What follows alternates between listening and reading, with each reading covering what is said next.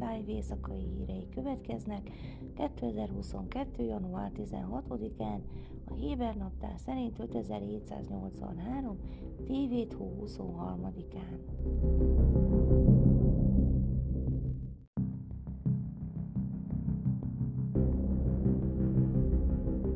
Az izraeli rendőrség a múlt héten letartóztatott hat állítólagos befektetési csalót az Egyesült Államoknak való kiadatásokra irányuló eljárás részeként.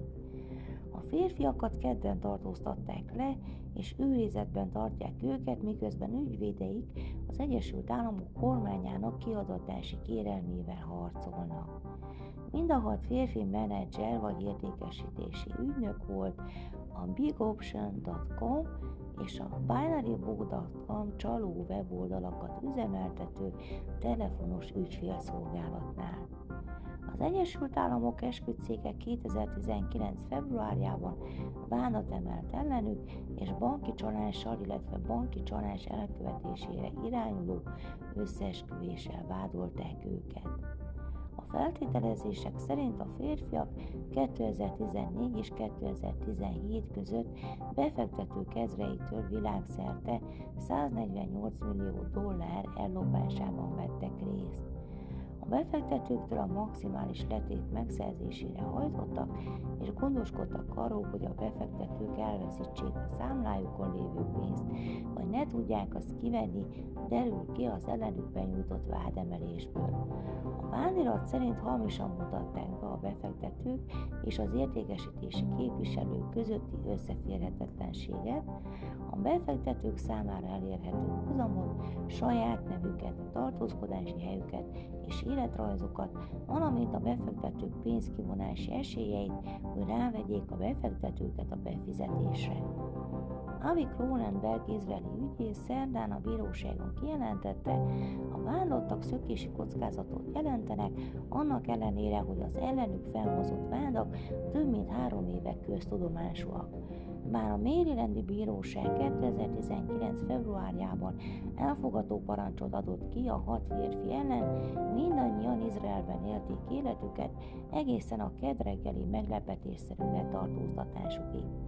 Közülük néhányan családot alapítottak és új vállalkozást indítottak az elmúlt években, mondták ügyvédeik.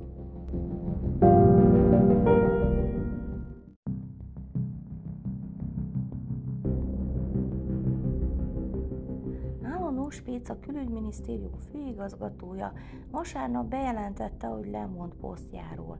Az elkövetkező heteket egy átfogó és rendezett átadásnak, valamint számos napirendre kerülő kérdés lezárásának szentelem, írta Óspéc a Külügyminisztérium munkatársainak küldött levelében. A stafétát a Ronen Lévinek, a Sábák belbiztonsági szolgálat és a Nemzetbiztonsági Tanács veteránjának adja át, jelentette be Eli Cohen külügyminiszter. A negyvennyolc éves Lévi nevét, aki két évtizedet töltött a Sábáknál, a gázai övezettel foglalkozva Cohen irodájának vasárnapi bejelentése során tették közzé először hivatalosan, fényképével együtt. Lévi terepügynökből a gázai övezettel foglalkozó részleg élére került a belbiztonsági szervezetnél, majd mélyebben Shabbat, a Sábák dél-izraeli magasrangú tisztviselője bevitte őt a Nemzetbiztonsági Tanácsba, ahol Shabbat kétezer-tizenhétben Benjamin Netanyahu miniszterelnök nemzetbiztonsági tanácsadója lett.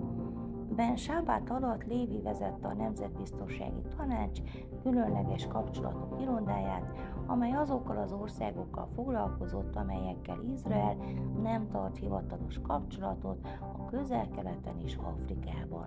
A Mához kódnéven ismert Lévi a színfalak mögött a kétezer-húszas Ábrahám-egyezmény megalapozásán is dolgozott.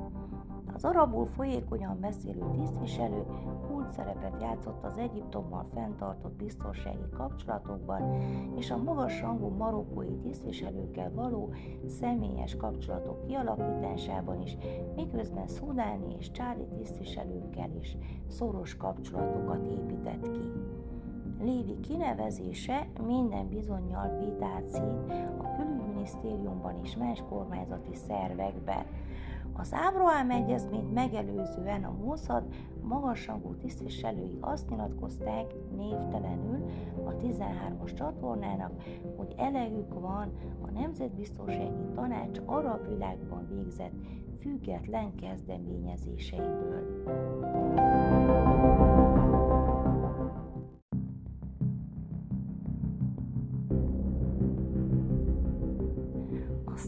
A Poor Nemzetközi Hitelminősítő Intézet képviselői a múlt héten megbeszélést folytattak a pénzügyminisztérium tisztviselőivel, amelynek során szóba került az új kormány azon szándéka, miszerint igénybe kívánja venni az ország szuverén vagyon alapját, jelentette az ügyhöz közel álló forrásokra hivatkozva a Globes gazdasági hírportál.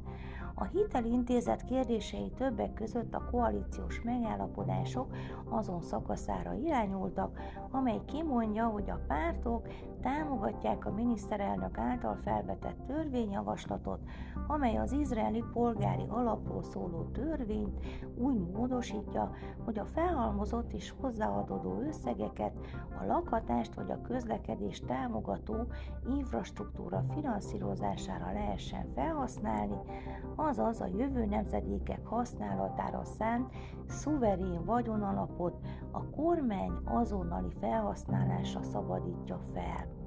A kérdéses törvénytervezet kidolgozása hivatalosan még nem kezdődött el, a Standard and Poor azonban nem csak az állami vagyonalap kérdése foglalkoztatja, Maxim Rivnikov, az intézet Izrael besorolásáért felelős igazgatója néhány napja a Reutersnek adott interjújában elmondta, hogy ha a jogrendszerben bejelentett változások a meglévő intézmények és egyensúlyok gyengüléséhez vezetnének, az ország következő hitelbesorolása leminősítésének kockázatát is előrevetíti.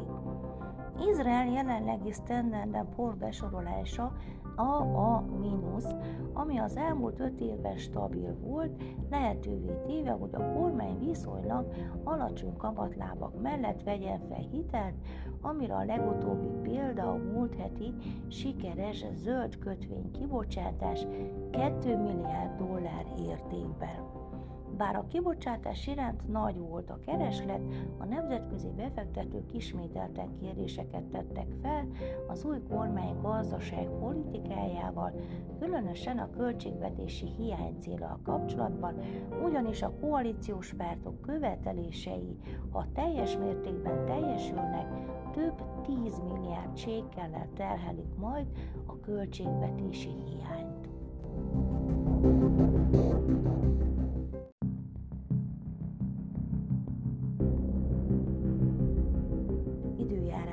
Kedden felhős, esős idő várható, Jeruzsálemben tizennégy, Hajfán tizenhét, Eiláton huszonkettő, míg Ásdodban és Tel Avivban tizenkilenc fokra lehet számítani.